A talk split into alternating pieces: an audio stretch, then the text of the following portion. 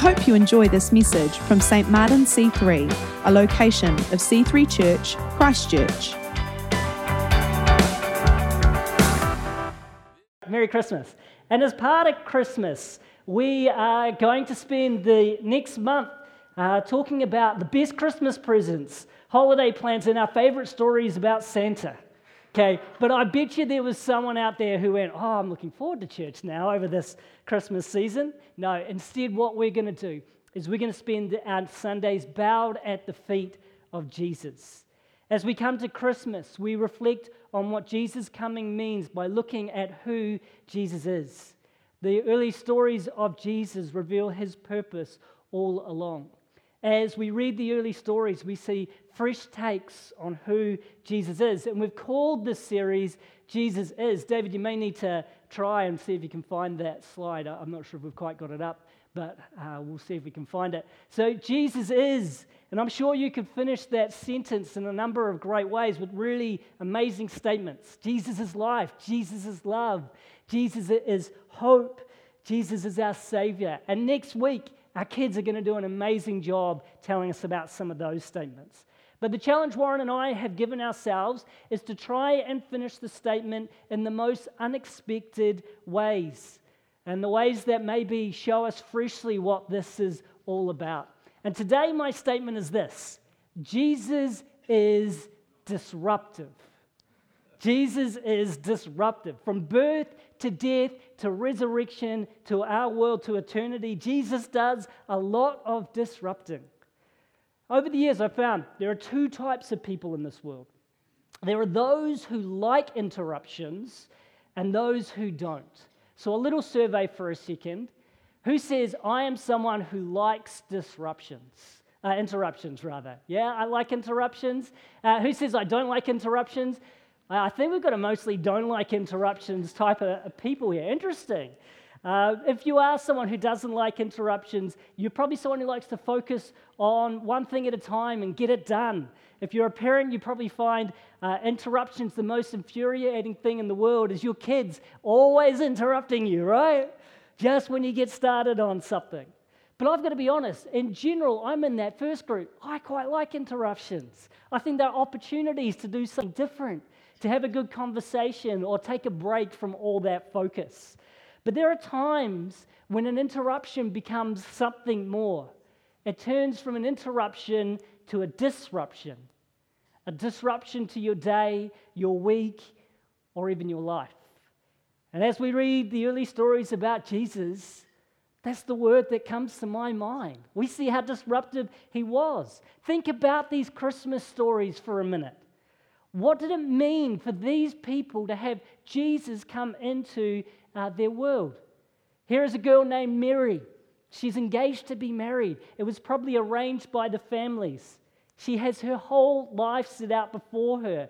She'll be safe, she'll be loved, she'll be comfortable. Then, pow, up pops this angel and says, Surprise!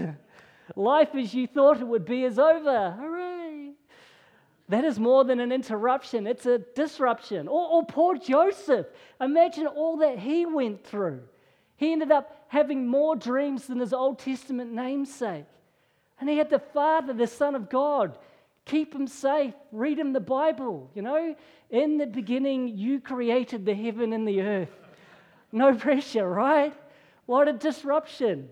Or the wise men who traveled for days, possibly even weeks or months, trying to get to Jesus. Jesus is disruptive. Let's look at one more example of this disruption the shepherds. Luke chapter 2 tells their story. It says this in Luke chapter 2, verse 8. That night there were shepherds staying in the fields nearby, guarding their flocks of sheep. Suddenly an angel of the Lord appeared among them, and the radiance of the Lord's glory surrounded them. They were terrified. I mean, put yourself in the shoes of the shepherds. I'm not sure if they wore shoes, their moccasins, whatever it was. Put yourself in their place for a little bit. These guys didn't have a glamorous job, it was a lowly job, it was hard work. Imagine you spend your day looking after these sheep, moving them from one field to another, keeping them from falling off a hillside, leaving the 99 sheep to find that one sheep that wandered off constantly checking to make sure that one of them was secretly not a wolf in sheep's clothing. Okay, I actually don't know what an ancient shepherd really did for their job, but I imagine it was hard work, right? They're staying in the fields around Bethlehem, guarding their sheep at night. It's been a long day. They're guarding and caring for their sheep. Maybe they've been sitting around a fire. Maybe they're chatting away. Maybe one is sleeping so he can get up for a watch later in the night. They would have been tired and ready for a break. And all of a sudden, this angel turns up. Disruption.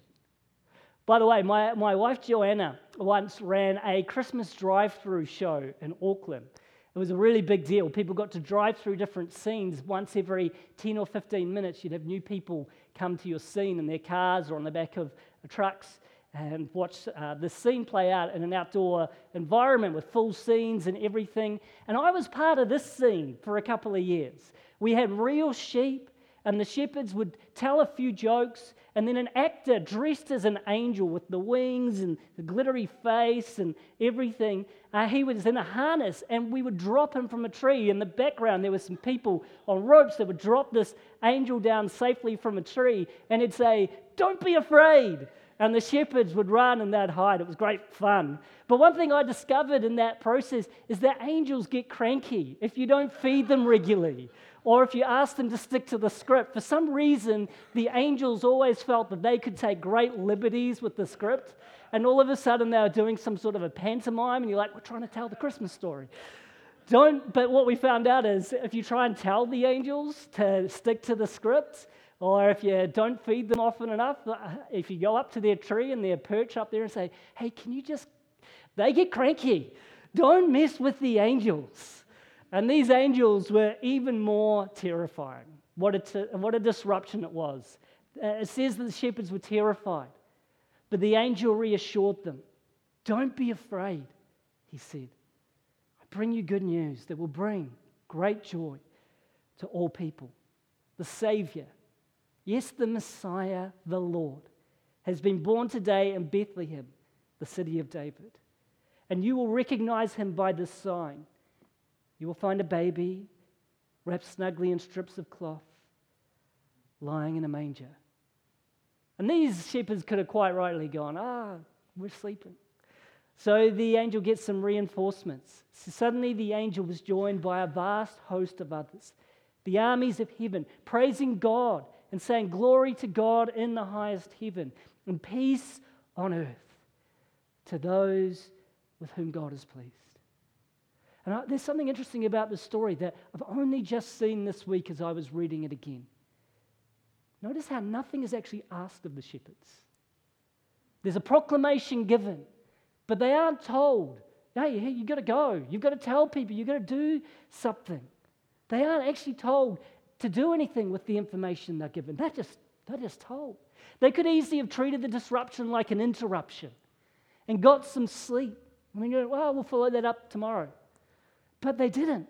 They knew that being disrupted from the life you thought you wanted, for the life that you're called to, must have a high priority. So in verse 15 it says, When the angels had returned to heaven, the shepherds said to each other, Let's go to Bethlehem Let's see this thing that has happened, which the Lord has told us about. They hurried to the village and found Mary and Joseph. And there was the baby lying in the manger. After seeing him, the shepherds told everyone what had happened and what the angel had said to them about this child. All who heard the shepherd's story were astonished. But Mary kept all these things in her heart and thought about them often. The shepherds went back to their flocks, glorifying and praising God for all they had heard and seen. It was just as the angel had told them. See, Jesus is disruptive. He turned these guys from sheep guarding field sitters to heralds of a new reality. They leave all of their sheep behind as they go into Bethlehem. The everyday, ordinary life is, at least for the moment, completely forgotten and gone. It doesn't get much more disruptive than that. And that's what Jesus did all through his life. In our devotional notes this week, we track Jesus as he just keeps disrupting Peter and Paul, and then eventually he'll disrupt the whole world. He disrupts fishermen, tax collectors, prostitutes. He really disrupts the religious leaders, the rulers of the time. He disrupted history. He split the timeline. Look, I, I have a coin here. Uh, it still has the Queen's face on it. It's from 2006. And you look at that, and every time you see that, you go, 2006 years since what? 2006 since the calendar era began. And it's reckoned on the year uh, that people thought Jesus was born. Anno Domini, the year of our Lord, counting years from the start of this time. And that's what Jesus did. He split history in two. He disrupted the world as we know it. He disrupted people in his time. He disrupted history. Jesus is in the disruption business. And he also enjoys disrupting our lives, doesn't he? He wants to move you and me from the life we would choose for ourselves and set us onto a new way of doing life. But before you think we should hold something against Jesus for constantly disturbing people, let's remember that not all disruptions are bad. Imagine you're going on a train trip and the conductor comes on the line and tells you that they're going to change tracks and the journey will now take two hours longer. You might be a little bit upset about that until you hear later on that the reason they changed the tracks is because one of the bridges was broken. You wouldn't mind that disruption quite so much. Or imagine a radio show calls you in the middle of the day, asks you some sort of silly trivia question as they do, and you get it right, and they say, Great, you've won a million dollars. That's the kind of disruption you can handle, right? Oh, no, I'm sorry, I'm working at the moment. I don't want to play your silly contest. No, you wouldn't do that. Or you get a call to say that you got the job. You're no longer out of work. Your life is changing. Those are the kind of disruptions that you might actually celebrate. The first is a di- disruption to prevent you from disaster and give you peace. The second is a disruption that will bring you great joy. The third is a disruption that will give you a new purpose. And that's what we see in this story. And that's what God longs to do with us. Peace. The angels told the shepherds that the coming of Jesus would bring peace on earth. Wouldn't that be an amazing thing in our world right now? Isn't that a great prayer to pray? Jesus brings peace. When Jesus enters your life, it is disruptive, but it is the pathway to a blessing of peace for all who accept it. It is Him taking us away from the disastrous consequences of our sin, taking us on a new track. Might not be the way we thought we were going, but it is a way to peace. Then joy.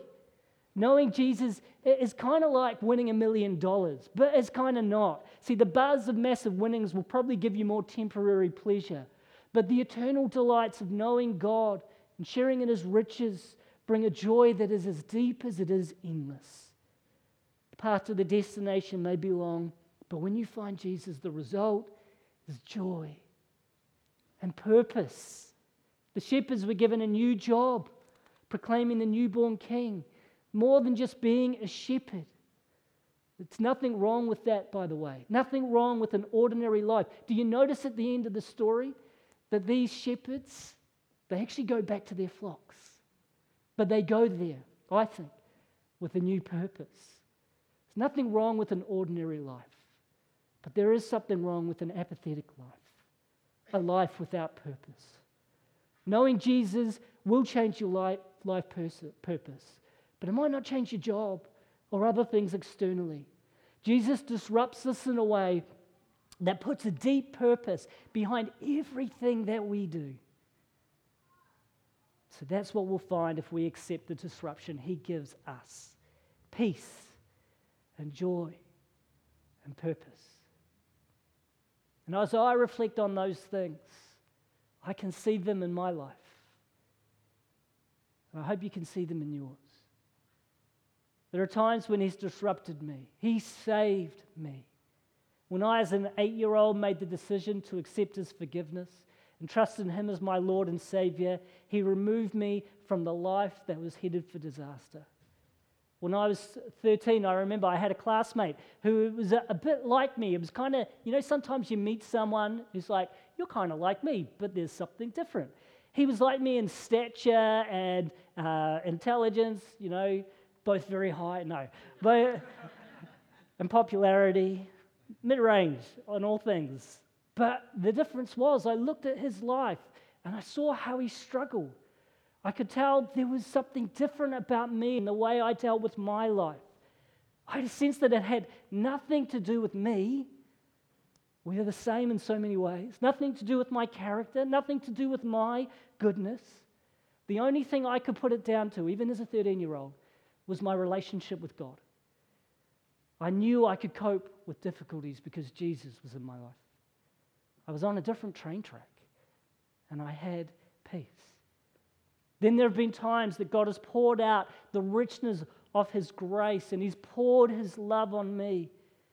He has given me opportunities, but more than that, through times in His presence, I've experienced His Holy Spirit and the joy of living from a relationship with God and living from His presence has been awesome. And then there has been this overwhelming purpose that gives me strength even in the ordinariness of life. So I see where He can use me. It allows me to live life with intentionality and to stay motivated. So let me ask you now what about you? How has Jesus disrupted your life? How have you seen His reality?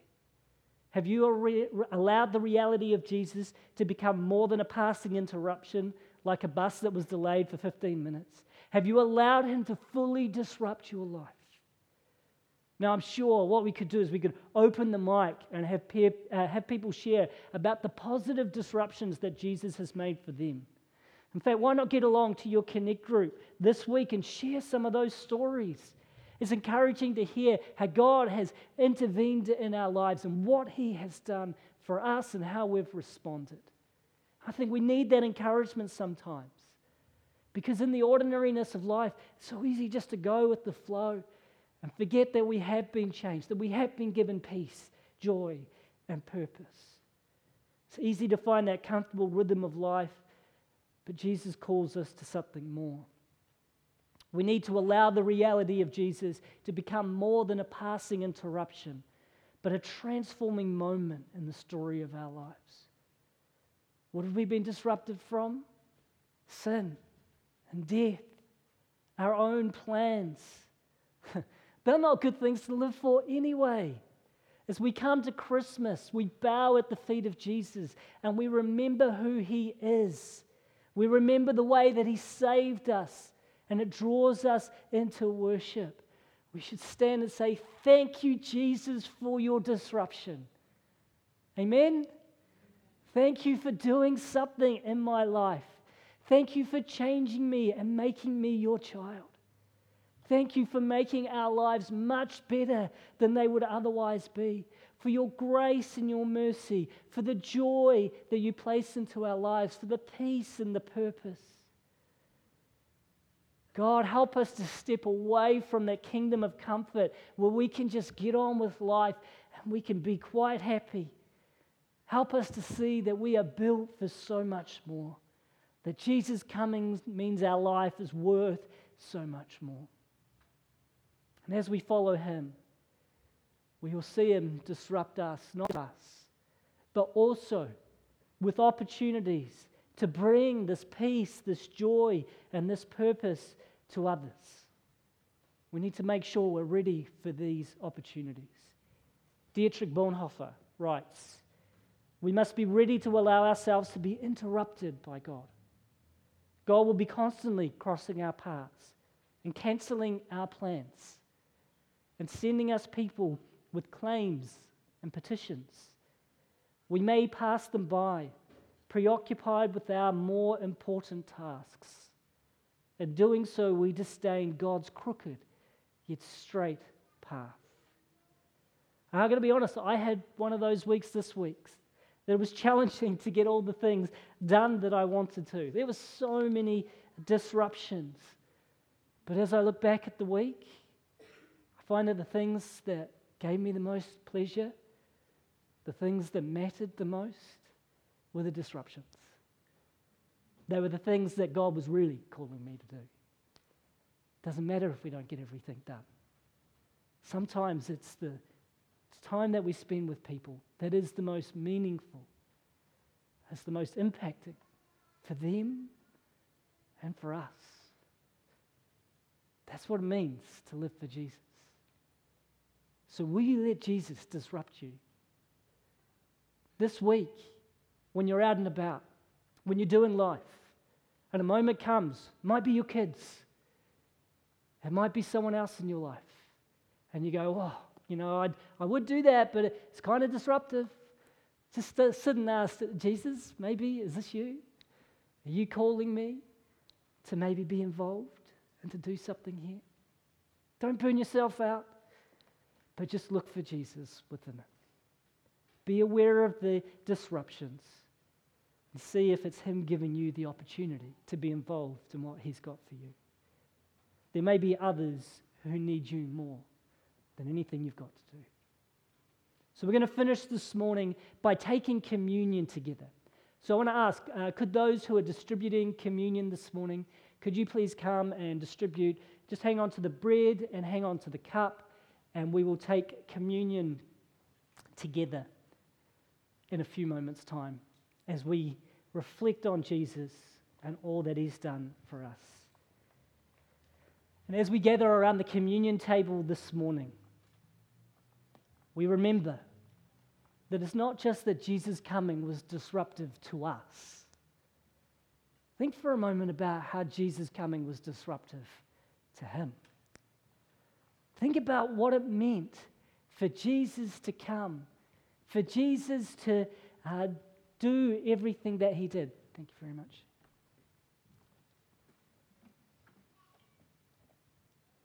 Hebrews 12 expresses this so well, reflecting on Jesus and how we might go about living in the light of his disruption. It says this Hebrews 12, verse 1. It says, Therefore, since we are surrounded by such a huge crowd of witnesses to this life of faith, let us strip off every weight that slows us down, especially the sin that so easily trips us up and let us run with endurance the race God has set before us. We do this by keeping our eyes on Jesus, the champion who initiates and perfects our faith. Because of the joy awaiting him, he endured the cross. What a disturbance. Disregarding its shame. Now he is seated in the place of honor beside God's throne. Think of all the hostility he endured from sinful people. Then you, you won't become weary and give up. To live the life he has called us to live, we need to remember how willingly he disrupted his existence. Here is the perfect and eternal Son of God, the creator of everything that has been made. He gives up his divine privileges, takes the position of a slave, and is born as a human being, enduring the cross with all of the pain and shame that's associated with it. How much more disruption can you get? Why did he do it? Because he, that he knew that at the end of that road was peace for all people was joy that will last forever, was a purpose that will go on for all eternity. Like the person who puts up a picture of the holiday destination to remember why they're saving in the first place. Jesus set this all before him and said, I must go to the cross. And he did it for you, and he did it for me to bring us into his presence so that we can join with the angels and sing glory to God in highest heaven. That's the purpose he's called us to. And that is the motivation we now have to respond to the disruptions that He causes us. That we might turn from sin, receive His grace, and live for His purpose.